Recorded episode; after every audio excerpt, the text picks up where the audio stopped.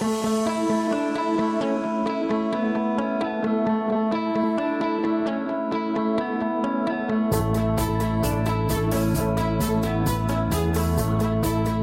following the cleansing of the camp, what then happened was God then told Moses to have the people consecrate themselves, right? They needed to cleanse themselves. They needed to work on honoring God, right? So while this process is taking place and the people are kind of working on themselves, Moses approaches God. And when he goes there, he has the plan to say, you know what, I want to try to, to stand in the middle. I want to try to make, a, a, make an atonement for the people. He wants to try to make things right. He wants to deal with their sin. He actually offers himself as a payment. An atonement is a payment. He offers himself as a payment for the debt of the people, right? And in doing so, we saw last week that he was in fact picturing the Lord Jesus Christ who paid the atonement of sin for the world, right? We saw that in him. But we found out then God informed him that, look, you know what? That's not going to happen. First of all, because Moses could never do that. He was not righteous. He was not sinless. He's a normal human being. And what happens is he says, look, God's going to hold each person individually accountable for their sin. Now, that's the same standard that God holds humanity to today. We have individual accountability, right? Now, as we see this, we all deal with the same plague. There's a plague that's unfortunately stricken out across our world, right? And that plague is sin. It's our natural tendency to defy God. It's our natural tendency to do wrong, right? No matter who we are, no matter what we've done, no matter what we believe, no matter where we're from, every single person, no matter who we are, we will all stand accountable to God one day. But because of his mercy, because of his love, God sent us a Savior. Jesus, who Moses pictures, offered himself to pay the debt of humanity for the sin that we've committed against the Lord, which is all of us have sinned. The Bible says, For all have sinned and come short of the glory of God. All have sinned. Jesus came and paid that price that no one could pay. And we looked at that in that message, the power of atonement, as we celebrated Easter, the victory of God receiving Jesus' sacrifice. But this morning, we're going to circle back to the people's accountability, okay? We're going to be looking as they're preparing to move forward on their journey. Only now, because of their sin of the golden calf, right? We understand that God left us right where we finished up in 32 as these stiff necked Israelites. Guess what? They're going to face a judgment, a judgment of plagues. They're going to be stricken upon them, okay?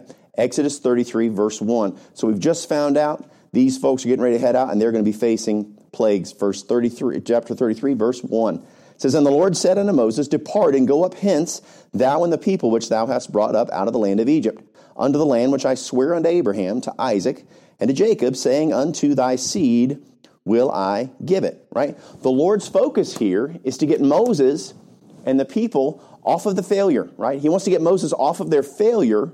Now understand, God's still going to hold them accountable. He's not forgetting what they've done, but he's trying to get them back on the task at hand, which is to get them to the promised land, right? To get them to the promised land, that land of milk and honey, that promise, right? He reminds Moses, of what's been accomplished. Notice he, he goes back and he says, that brought thee out of the land of Egypt. He said, look, Moses, don't forget where we've come from. Don't forget the road that we've gone down. Don't forget the great successes that have taken place. Let's not forget those things, right? Because he wants Moses not to get fixated on the failures and the shortcomings of his brethren. Because guess what? As humanity, we have a tendency to do that. We have a tendency to focus when people fail. We have a tendency to focus on their failure and almost try to beat them up with it. And let me just tell you, it, by, it is never going to accomplish anything for you to focus on people's failures. God does not do that in this situation. He wants them to move forward. He's trying to get their focus on the future, on where it is they're going, right? Because you see, the Lord, He sees them and He sees us for who we will, who, for who we will be one day, right? God sees us. He's already seen our future. And I know we can't perceive that, but God can. He's already seen our future. Listen to this in Jeremiah 29, 11 and through 13. For I know the thoughts that I think toward you, saith the Lord, thoughts of peace and not of evil, to give you an expected end.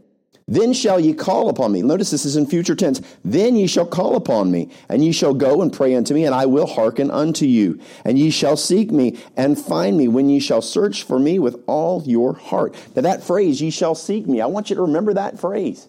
There's going to be a theme through our message today that's going to be hitting that principle of seeking God, seeking God. And he says here that if you will seek me, you will find me. If you seek, you will find when you shall search for me with all your heart. See, God knows all, right? It does past, present, future.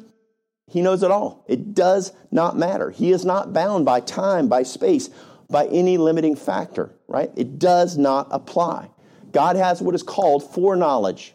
Foreknowledge, meaning he already knows. He is omnipotent. He has all the answers, right? But while God's trying to focus us and the Israelites, right? We picture the Israelites trying to focus us on our future. Well, guess what? We have an enemy. And guess what our enemy is going to do? He's going to try to drag us into our past. He's going to try to drag us into our past. You see, the devil, like us, he doesn't know the future. He does not know what the future holds. Other than reading in the scriptures what God tells us through prophecies, he does not know. But he is going to do his very best to derail our walk with God. He does that by getting our focus off of where we are going and getting our focus on where we've been. He gets us focused on the past. Guess what? It's all he has, but it is extremely effective. If any of us have ever been beaten up with our past, memories of things where we failed, opportunities and situations that we dropped the ball, or when we sinned against God, and He uses these things again and again and again to drag us down. He uses our past failures to stop us from moving forward. Some people is like an anchor in their life. God's trying to blow through their life and their sails are up and man, they're ready, but they just can't make any ground because the anchor's still in the ground. We've got to pull up that anchor, man. We've got to let go of the past. Remember that every action that God takes, there always is the devil with a, a, a, a counteraction. He's always trying to work. Every time you see God do something, the devil tries to derail it. We can see it all the way back in the book of Genesis. Look at the very beginning. What happens when God initially gets creation up and, up and running? Guess who comes along, right? He wants to derail us through discouragement, right? We might think things like, you know, how could God use, use me? right? After I've done this. I think about my failure. I go, how could God use me? Through fear.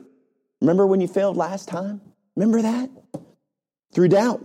How could God forgive you after what you've done? Confusion, right? If God is love, then why does He allow things like suffering? And He gets us questioning and doubting, and He tries to get us all out of whack right? We go back to Genesis 3. When you first find the devil, guess what? The very first words that you ever see recorded of him is he is trying to bring in confusion. He's introducing doubt. Surely hath God said. He immediately attacks God's word.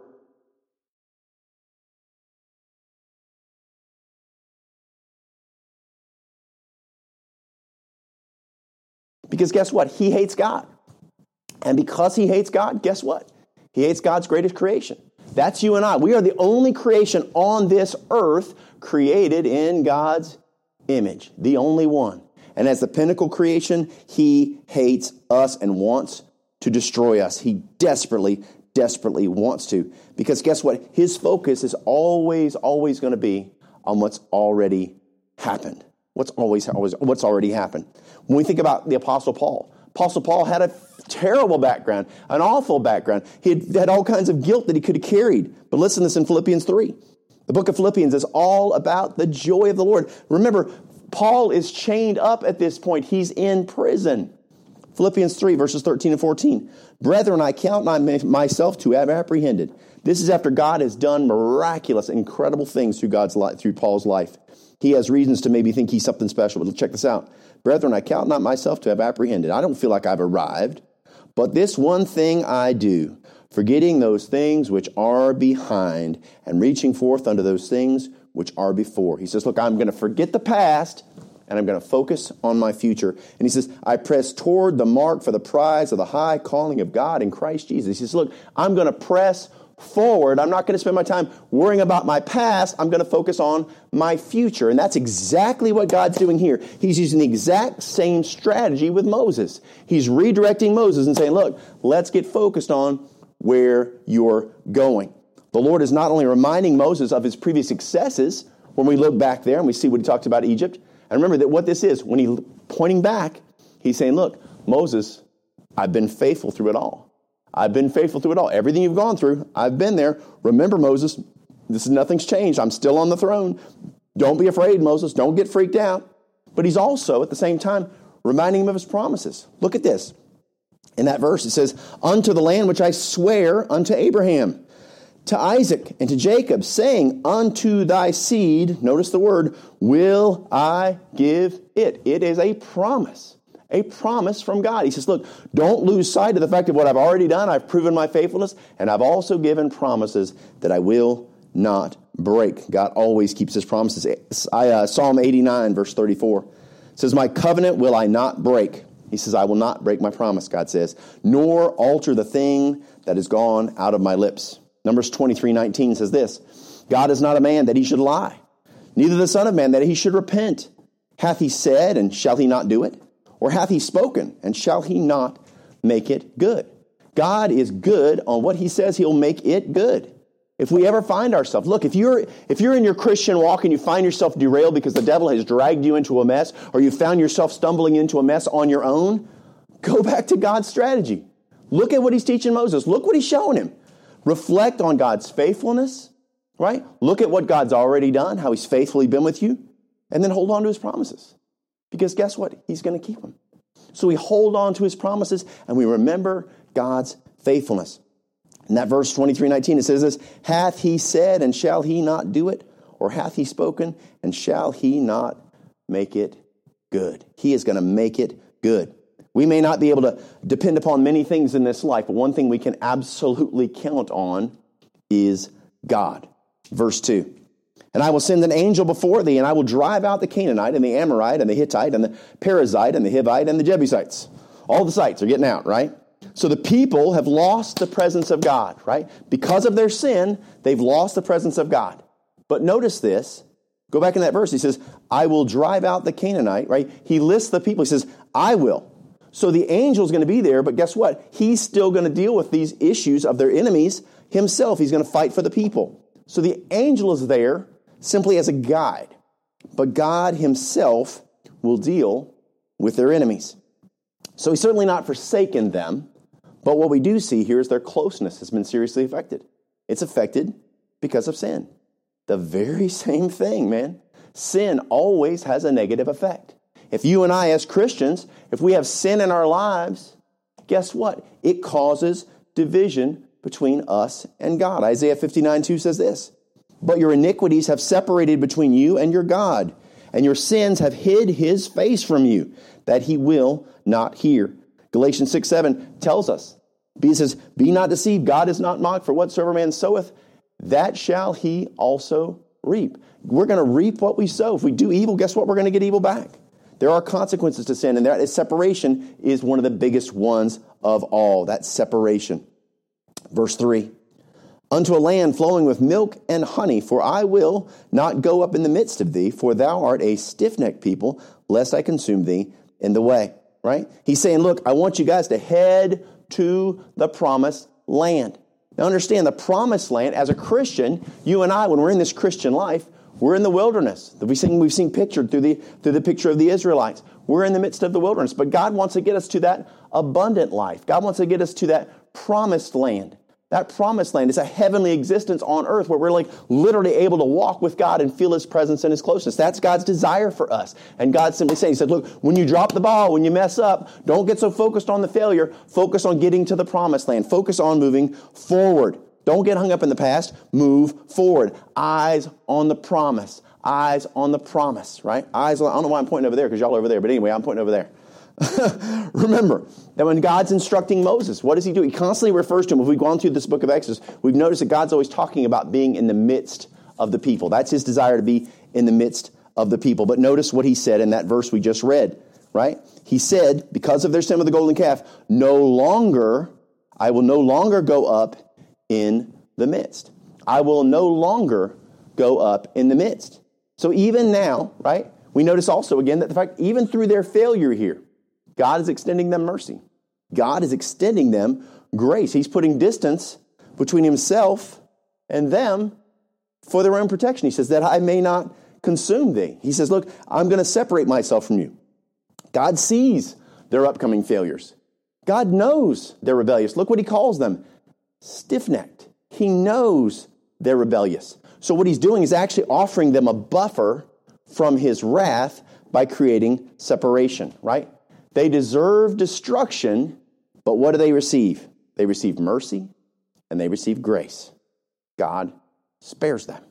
Boy, is that not many of our stories? I mean, does that not show us, so many of us, prior to salvation and even after salvation, we find ourselves in a mess? We deserve destruction. We deserve God's judgment, but God gives us grace. He offers us grace. The love of God is so unbelievable.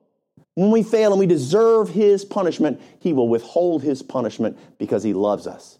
He will chasten us not for the sake of hurting us, but to draw us back to Him. It's about a relationship with God that's fulfilling for us. But what happens through that fulfillment is we give God glory through the life that we get to live. And remember, the Israelites, they're us. And guess what? We're them. This picture's back and forth. Same arrogance, same pride, same stiff necked people. Look in the mirror, that's us. We're that stiff necked people. Verse 4. And when the people heard these evil tidings, they mourned, and no man did put on his ornament. Now, all of a sudden, things are getting real. Whoa, whoa, whoa, whoa. Look, God's been with them the whole way. And they've gone through all kinds of stuff. They've not appreciated him like they should have. But all of a sudden he says, Well, guess what? I'm not going to be with you. Whoa! Fear strikes the people, right? Their Israelite reaction is great sadness, right? As reality sinks in. God's not going to be with them. Imagine this. What if when you and I sinned? What if when we did something wrong? What if when we failed? The Holy Spirit that lives within us, what if He left? What if the seal that holds our salvation, the Holy Spirit of God. What if that seal was broken every time we failed Him? Right? Thankfully, that's impossible. Thankfully, that cannot happen. As born again believers, as, having the indwelling Holy Spirit, we cannot lose that Spirit.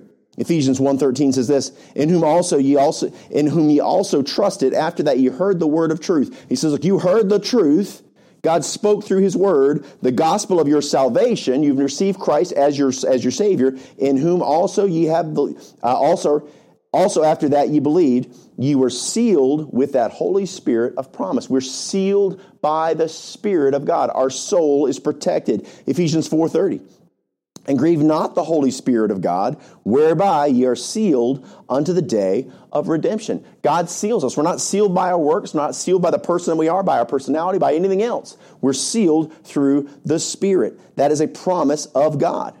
But guess what? These Old Testament saints, these Old Testament folks, guess what? Through the Old Testament, there we're not sealed by the Spirit. There is no one prior to Jesus Christ, de- death, burial, and resurrection, that was in Christ. That phrase in Christ means we have the indwelling Holy Spirit. Guess what? These folks here. Now, the Holy Spirit did come down upon people in the Old Testament.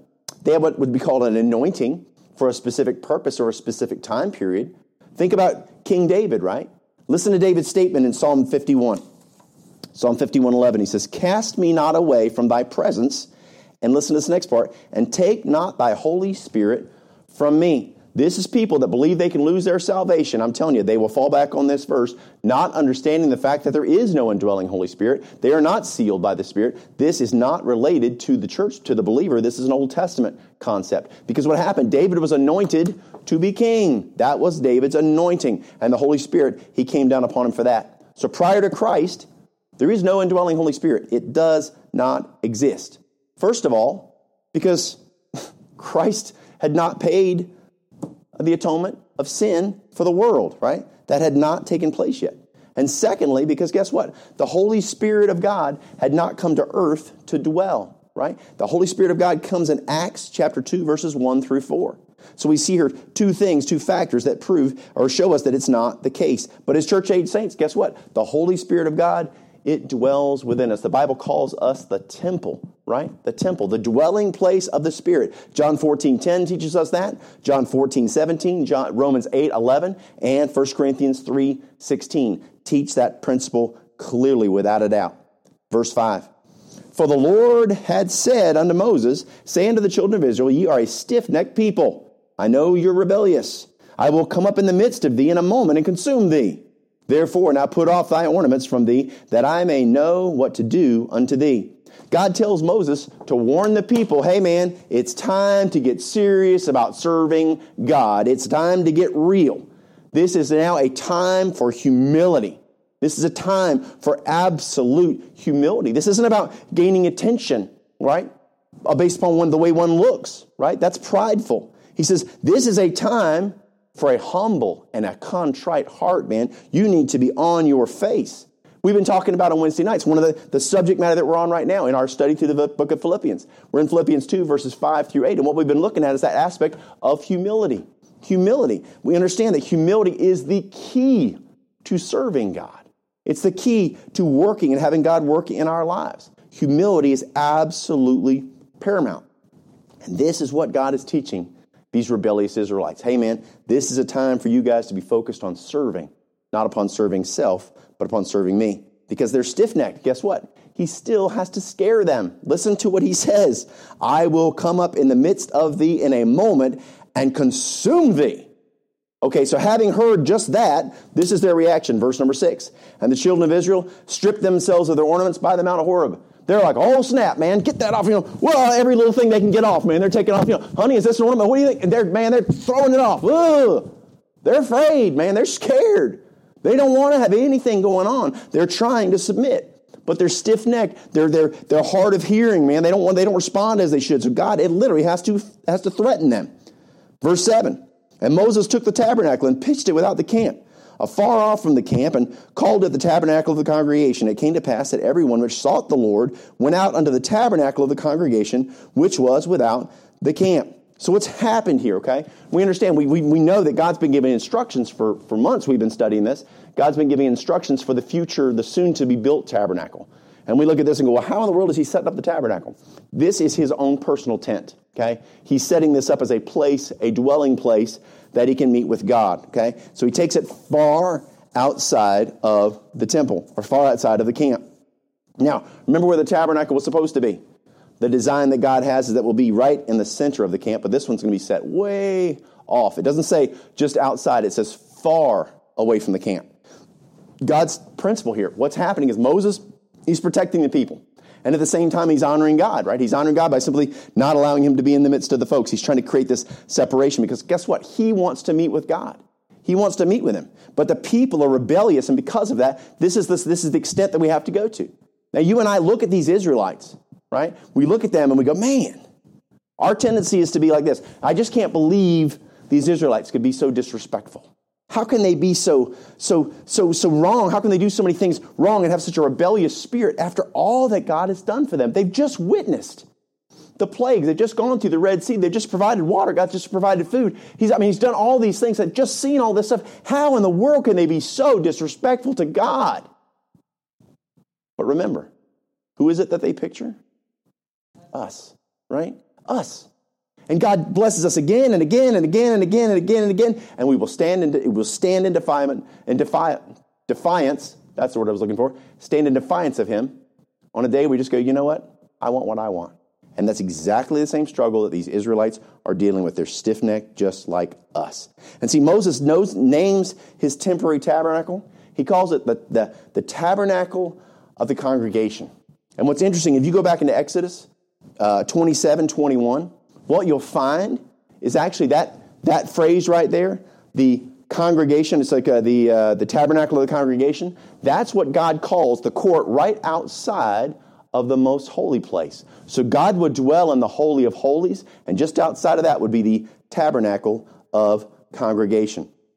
That is what he names it. And this is some place that's obviously not for God, but it's to be close to God. So, right? Look at this right here. And what's interesting is the fact that we notice here the fact that God, whenever he goes and he seeks him, right? He's seeking the Lord. They, the people that were going to go see him or going to go, go spend time or go commune with God or seek the Lord, they had to take this long trip. They had to take this long walk outside of the camp in order to get to Moses' tent, right? So to get to the tabernacle of the congregation. This is a long walk, a humbling walk, right? And they were admitting and were taking this walk as they step away from everyone else and everyone's sitting there watching them. They're admitting guess what? They need help. They're admitting that they are seeking God, right? That they needed God. Now, most people, guess what, when they come to church for the first time? That's kind of the same way. They're coming going, you know what? I don't, I don't know where else to turn. I don't know what else to do. And I don't care who sees me because I'm going to go see if God can help. There may be some of you guys that came here for the very first time when you went through the doors of this church. You came in with that mindset. You know what? I don't care who sees me. I've tried everything else, and you know what? I'm going to try God. And I'm so thankful that if you came, that you did experience God. I promise you, He was here because He meets with us every single week. So you met with God, you saw Him, and guess what? You found Him. Now, whether or not you responded or not, I don't know.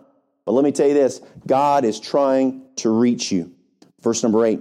And it came to pass when Moses went up out of the tabernacle that all the people rose up and stood every man at his tent door and looked after Moses until he was gone into the tabernacle. Isn't that interesting? That little detail. Isn't that interesting? And it came to pass when he went into the tabernacle that all the people rose up and stood every man at his door and looked after Moses.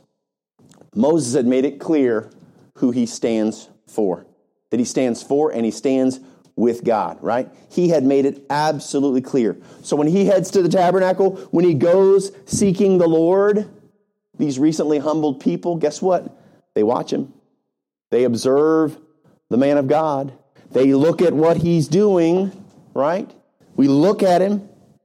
When someone truly serves God, truly loves God, truly stands for God, guess what? People take notice. People see it. We call it in, in, in, in the church, we call it a testimony. A testimony. It's what the conversation of your life speaks to the world, right? How do we live? As Christians, guess what? We either have a good testimony or we have a bad testimony. We're either known as Moses was, as being a man or a woman of, of God who's committed and honestly, sincerely, truthfully seeking the Lord, or Perhaps our testimony speaks more of, of our commitment to ourselves, right? Maybe it speaks of, of our entertainment or our desires or maybe even our possessions, right? What does the world see about our life? And instead of seeing us going to meet with God on Sundays, instead of seeing us heading to church, they see us heading to the lake, or they see us heading to the ball game, or maybe we're going to the park, or going to the mall, or fill in the blank, whatever fits for your life. And that testimony that we speak with our life, what does our walk tell people about who we serve? What does our testimony say to this world? Are we willing to take the long walk of faith away from our old friends in order to seek God? Are we willing to take that long walk of faith outside, maybe away from our own friends, our old friends? How about our, our family, even? Walking away from our family. People that stand in opposition to God. We say, you know, I, for one, I'm going to seek the Lord. Whether you support me or not, I'm going to do it. And here's a hard one. Here's a really difficult one. Are we willing to take that long walk of faith, right, away from our religion in order to seek God? You see, religion is, is not, and it will never be the answer religion is not where it's at. Ceremonial behavior that makes people feel godly, in reality, what it's doing, it does nothing but feed their flesh.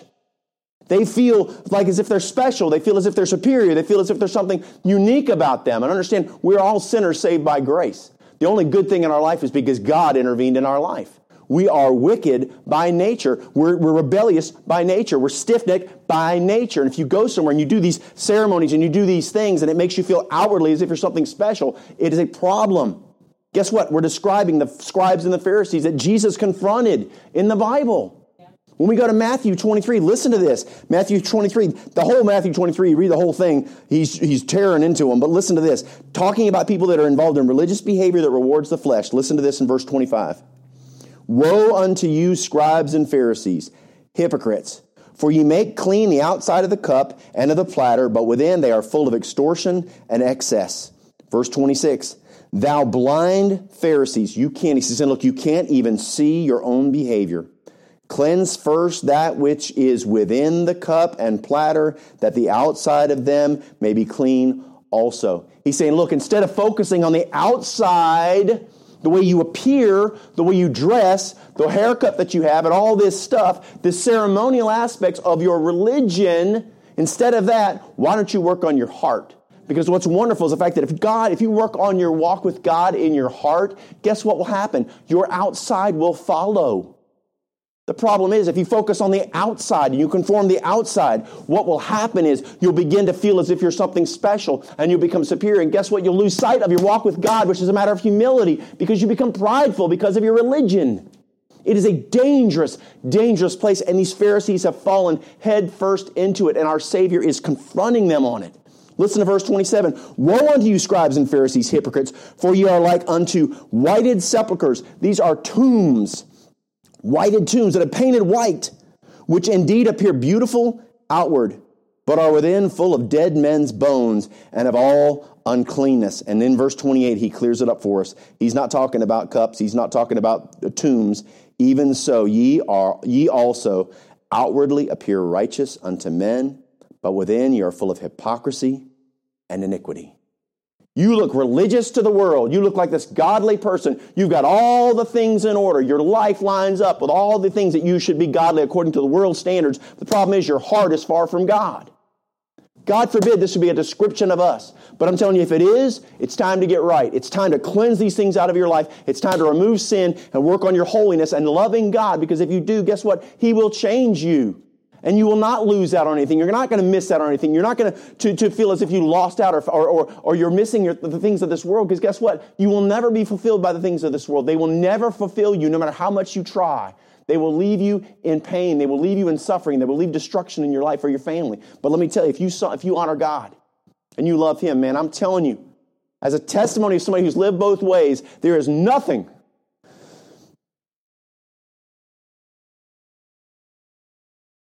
There's nothing like serving God. You can never be fulfilled with what He can do in your life if you give yourself to Him. Coming to God is not about feeling better about ourselves. That's not what it is. It's about knowing God, right? Not for, for who we think He is, not for what, we, what we've been taught that He is, but who he, who he really is. See, God is a friend. You need to know God like you do your best friend, like you know no one else on this earth. You understand Him that much because you're so close and intimate with Him. You spend time with Him, an intimate, honest relationship. Let me assure you, if you ever experience this kind of relationship that I'm talking to you about, this one with God that God intends for us, man, you won't be able to wipe the smile off your face. Because no matter what happens in this world, no matter what fear people may be living in, you can walk in faith because your friend is with you. And guess what? He is a faithful friend. He's a faithful friend. Not because of how good we feel about ourselves, not because of any of the religious reasons, but because we finally see God for who He is. And then we understand this amazing truth that we're, we're one of His and that He loves us. Imagine that. See, it's a matter of abject humility combined with the understanding of how much God, the God of the universe, how much He loves us. And I want to think about a, an earthly example or a human perspective example. And I thought about this. You know, imagine a, a family going out on a camping trip in a very remote place. And there's a little boy in that family, say he's five years old. And let's say he doesn't listen to his parents. His dad says, Look, don't wander away from the camp. Don't wander away from the camp. Don't wander away from the camp. Um, night falls, and guess what the little boy does? He wanders away from the camp. And he gets lost, terribly lost. And he spends three days in the wilderness, scared, frightened, fearful, overwhelmed, hungry, thirsty, fearful for death, not understanding anything about his circumstance, knowing that he did it to himself. He didn't listen. He disrespected his dad. He did wrong. But then suddenly he hears. He hears in the distance a voice calling his name.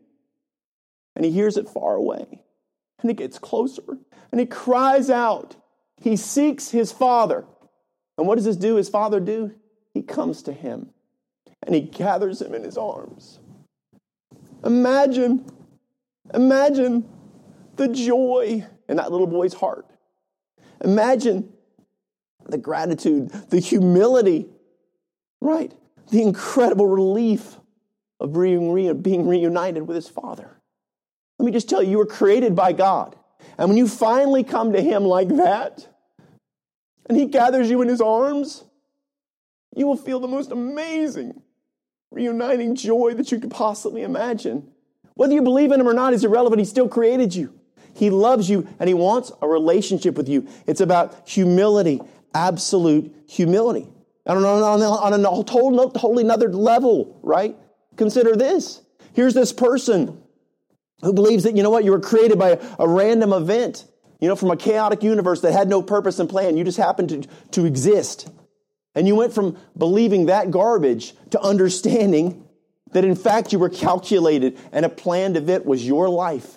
And that God specifically created you because He loved you, because He wanted to walk with you. He wanted to be personally have a relationship with you. He wanted to use your life for something glorious, for an eternal purpose. And you find out that the most fulfilling existence imaginable is available to you. This is what God offers. He loves the whole world. Even the wrong, the most wretched, most awful person in the world, God is ready to redeem them. And even after hearing this amazing news, this wonderful news, man, guess what? There will still be people that will reject God straight up.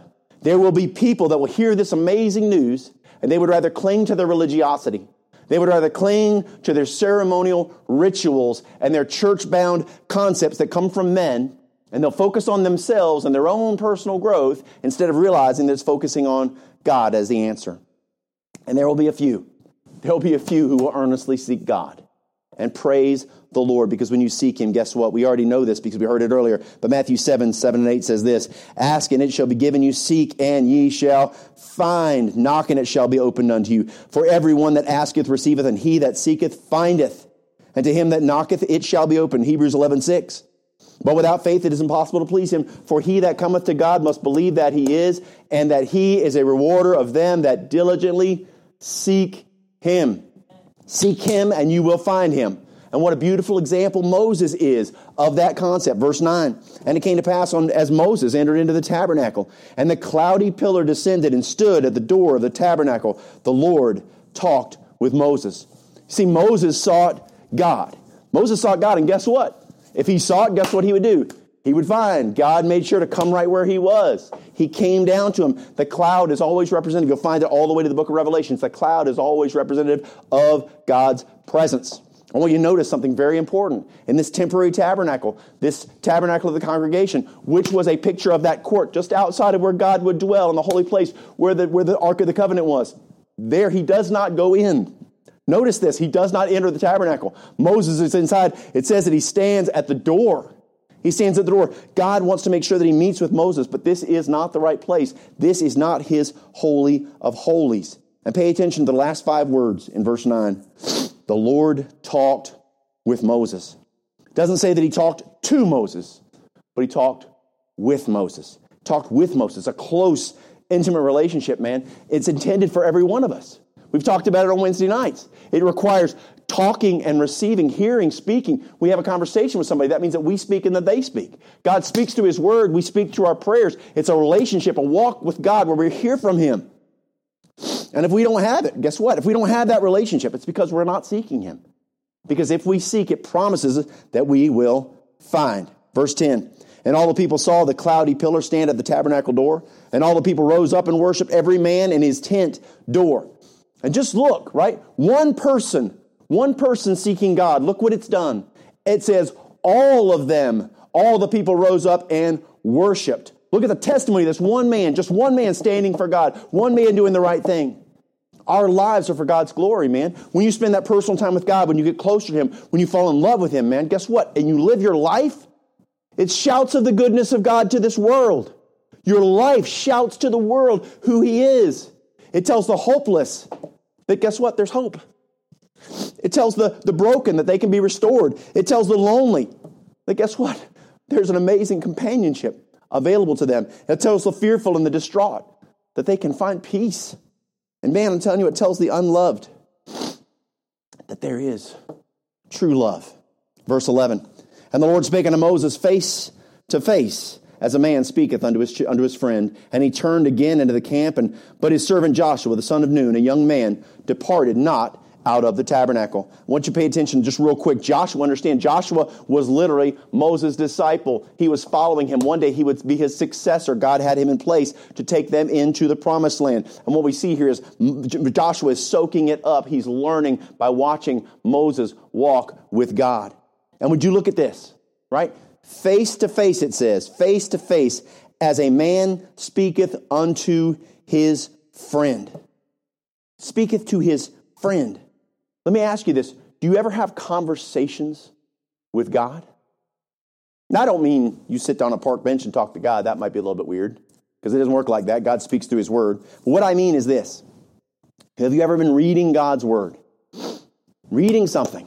And man, I'm telling you what, it speaks to you in a way that it absolutely floors you. It hits you right between the eyes, and you're like, whoa, God just showed me something. Or maybe you're praying and God deals with your heart about a situation. Or maybe you're in a situation where you all suddenly, you you know what, I shouldn't be here. Or you know what, hey, I feel peace here. God speaks to us, right? We feel His presence. We receive from Him. We hear from Him. We have ears to hear. Or maybe there's been times, have you ever poured your heart out to God?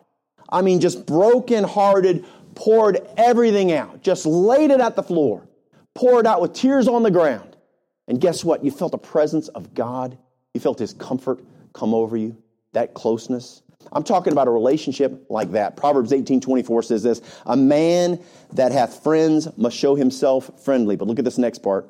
And there is a friend, this is referring to God, there is a friend that sticketh closer than a brother. God is a friend like no other. Because guess what? He sees the real us.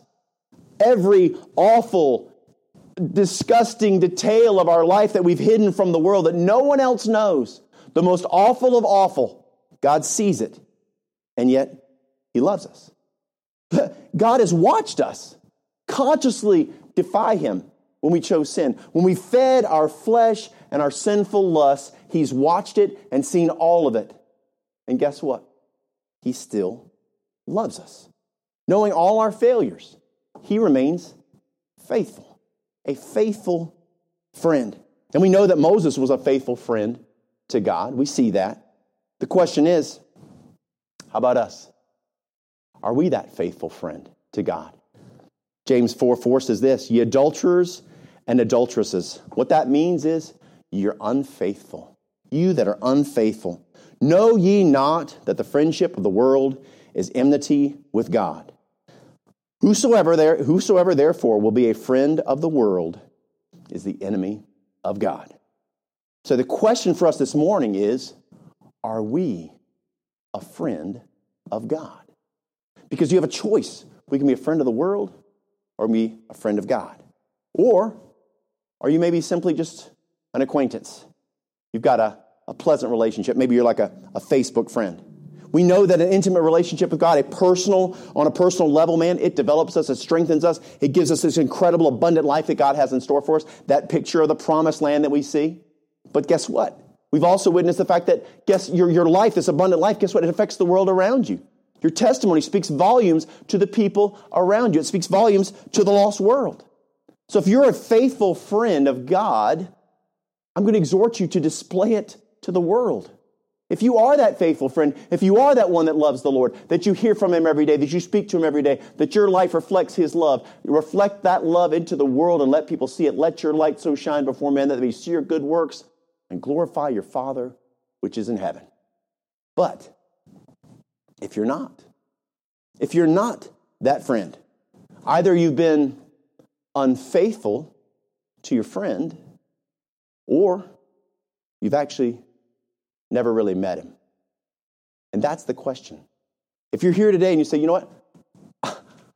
I, I believe in God. Good, good, good, good.